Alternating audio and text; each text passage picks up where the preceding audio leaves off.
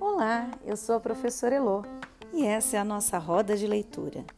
Toda semana nos encontraremos aqui para compartilharmos tramas, romances, suspenses e outros tantos gêneros que cabem dentro de um livro.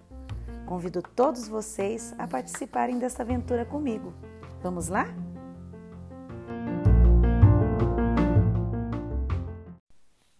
O sino e o martelo. Não pôde haver dúvida sobre a magia dessa vez.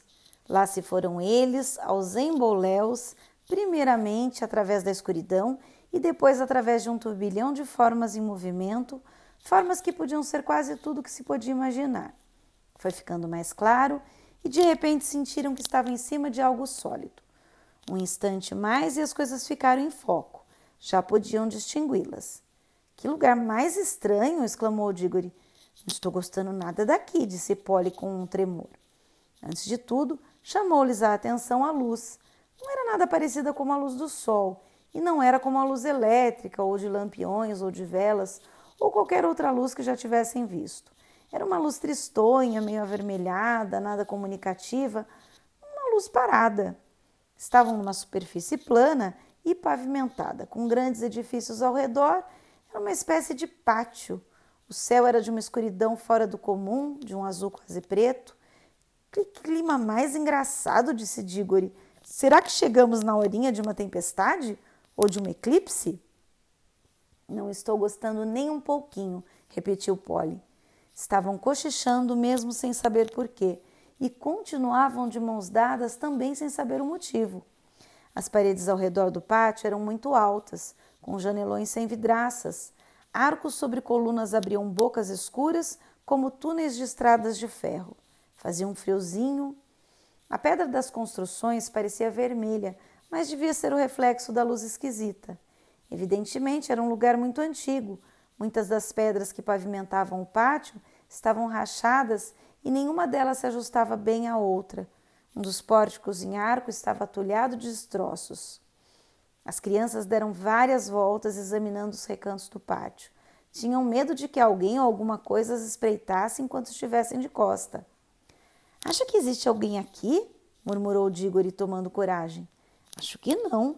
Está tudo em ruínas. Não ouvimos nenhum barulhinho até agora Vamos ficar quieto e prestar atenção, sugeriu Diggory.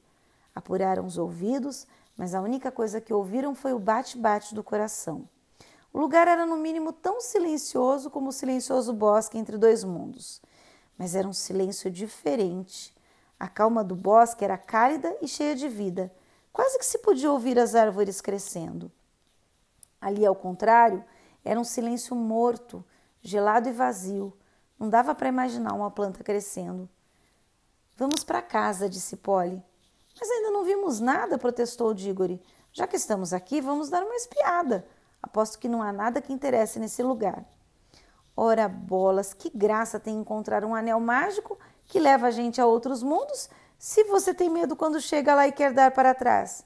Quem está falando em dar para trás? Protestou Polly, largando a mão de Diggory. Só quis dizer que você não parece muito entusiasmada, pois fique sabendo que vou aonde for. Além do mais, a gente pode cair fora quando quiser. Vamos pôr os anéis verdes no bolso esquerdo.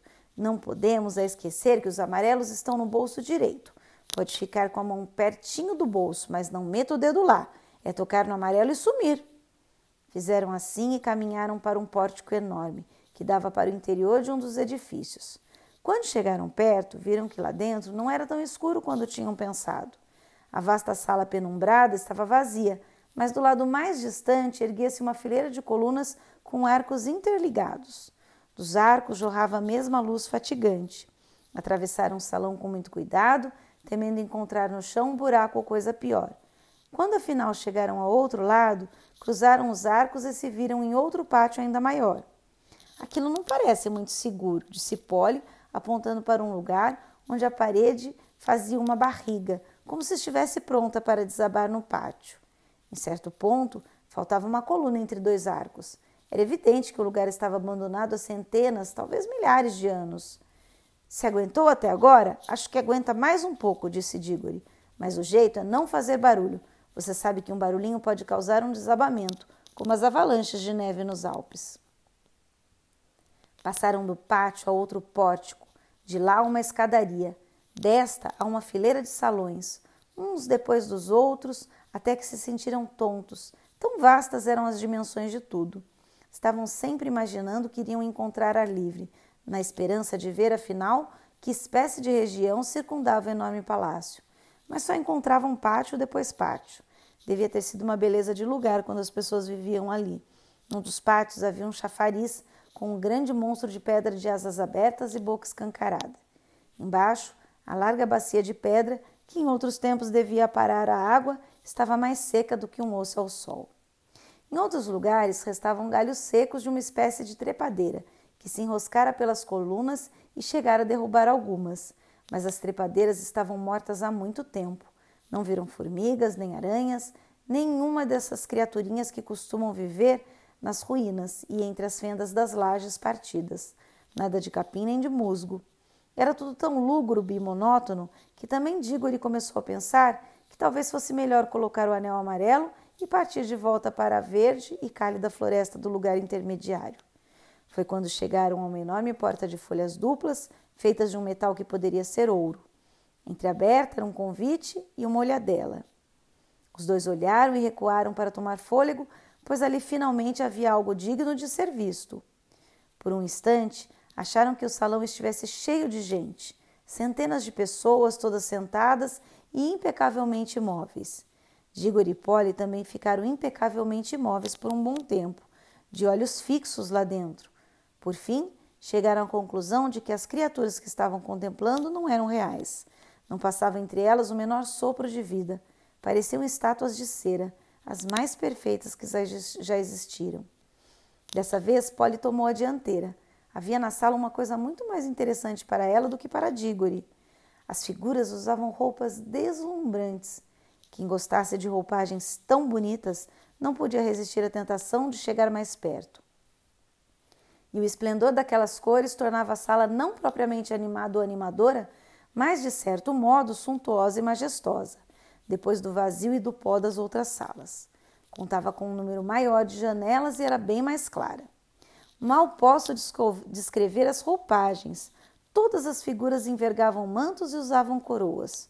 Os mantos eram rubros e cinza prateado, ou purpúreos com vívidos tons verdes, bordados com desenhos de flores e de estranhos animais.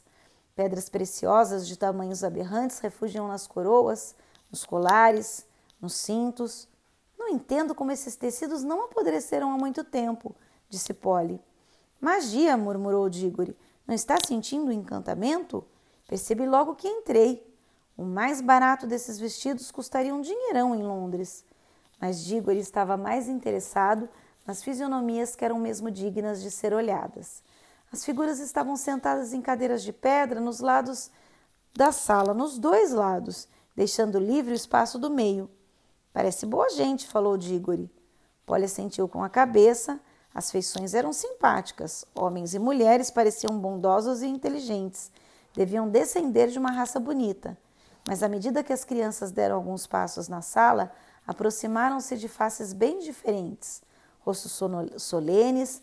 Para falar com aquelas figuras seria indispensável caprichar na gramática. Quando avançaram um pouco mais, encontraram-se diante de faces das quais não gostaram nada. Eram rostos de expressão forte e orgulhosa, porém cruéis. Mais adiante, as expressões pareciam ainda mais perversas. Um pouquinho mais e depararam com expressões mais terríveis ainda e nem um pouco felizes. Rostos quase desesperados, como se as pessoas às quais pertencessem tivessem cometido e também sofrido coisas pavorosas. A última figura era a mais interessante. Uma mulher muito alta, de fato, todas as figuras do salão eram mais altas do que as pessoas do nosso mundo, vestidas mais ricamente do que as outras e com um olhar tão aterrador e soberbo que quase tirava o fôlego. Apesar disso, era bela. Muitos anos depois, já velho, Diggory chegou a dizer que nunca vira mulher mais bela em toda a sua vida. É preciso dizer, no entanto, que Polly, por sua vez, sempre afirmou. Depois da mulher, havia uma porção de cadeiras vazias como se o salão tivesse sido projetado para um número bem maior de imagens. Daria um doce para saber a história que está por trás disso, falou Diggory. Vamos dar uma espiada naquela coisa no meio da sala? A coisa não era propriamente uma mesa. Era uma coluna quadrada com um metro de altura. Em cima ficava um pequeno arco dourado, do qual pendia um pequeno sino de ouro. Ao lado encontrava-se um martelinho de ouro. Estou pensando, estou pensando, disse Diggory. Acho que tem alguma coisa escrita aqui, interrompeu Polly, agachando-se e olhando para um canto da coluna. Puxa, é mesmo. Mas a gente não sabe ler a língua deles. Será que não? Tenho minhas dúvidas. Ambos olharam com todos os olhos. Eram de fato estranhos os caracteres sulcados na pedra, mas então o inesperado aconteceu. Embora o talhe dos caracteres não se alterasse, os dois perceberam que aos poucos, à medida que olhavam, iam tornando-se capazes de entendê-los. O encantamento começava a agir. Logo já sabiam o que estava escrito na coluna. O estilo devia ser melhor, mas o sentido dos dizeres era o seguinte: Ousado aventureiro, decida de uma vez. Faça o sino vibrar e aguarde o perigo, ou acabe louco de tanto pensar. Se eu tivesse tocado, o que teria acontecido? Eu é que não entro nessa, disse Polly, não quero ver perigo nenhum. Não adianta, Polly, não está vendo que agora é tarde demais? Já caímos na coisa. A gente vai passar a vida pensando o que teria acontecido se tivesse tocado o sino. Eu é que não quero ficar louco pensando a vida inteira nisso. Eu não. Não seja tão bobo. Que interesse pode ter o que teria acontecido? Quem chegou a este ponto não tem mais saída. Ou toca o sino ou fica maluco. É este o encantamento. Você não entende? Já estou ficando empolgado, encantado. Não estou sentindo nada, disse Polly meio zangada. E nem acredito na sua empolgação. É fita sua. Porque você é mulher. Mulher só quer saber de intriga, de fofoca sobre namoros. Você ficou igualzinho ao seu tio quando disse isso, sabia? Por que está fugindo do assunto? Estávamos falando sobre.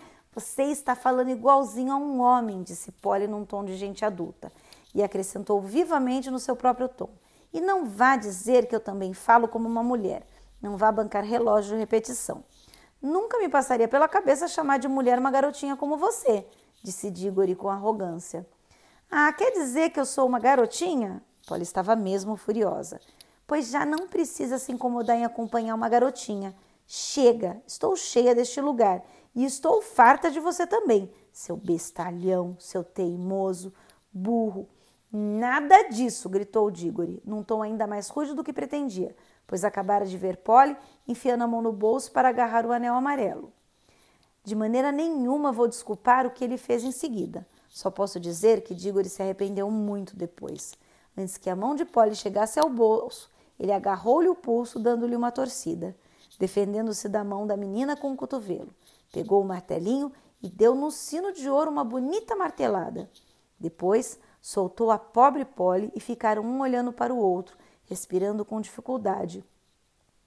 Polly já começava a chorar, não de medo nem mesmo de dor, mas de pura e forte raiva. Dentro de dois segundos, no entanto, os acontecimentos iam varrer de suas corações qualquer ressentimento. Logo ao ser golpeado, o sino dera uma nota, a doce nota que podia se esperar de um sino de ouro. Mas um som, em vez de ir morrendo, continuou e continuou mais forte. No fim de um minuto, eram duas vezes mais alto do que no início. Daí a pouco estava tão alto que eles, se em vez de permanecerem de boca aberta, tivessem falado alguma coisa, não poderiam conversar. E o som foi ficando mais forte, mais forte, sempre a mesma nota, ao mesmo tempo suave e terrível. Por fim, todo o ar contido no salão vibrava com o som e podiam perceber que as pedras tremiam sob seus pés. Em seguida, um outro som entrou na sala, um barulho confuso e desastroso, como um trem ao longe a princípio, depois como o baque de uma árvore caindo, finalmente com um estardalhaço, uma boa parte do teto despencou no fim do salão. Grandes blocos de alvenaria desmoronaram em volta deles. As paredes tremeram. O ruído do sino parou. As nuvens de poeira sumiram. Tudo voltou à antiga quietude. Nunca se descobriu se o desabamento do teto era devido à feitiçaria ou se o insuportável som do sino estava acima dos limites toleráveis por aquelas paredes vacilantes. Que tal? Acho que agora você está satisfeito, disse Polly aquejante. Bom, de qualquer jeito já acabou. E pensaram que tinha acabado mesmo, mas nunca estiveram tão enganados em toda a sua vida.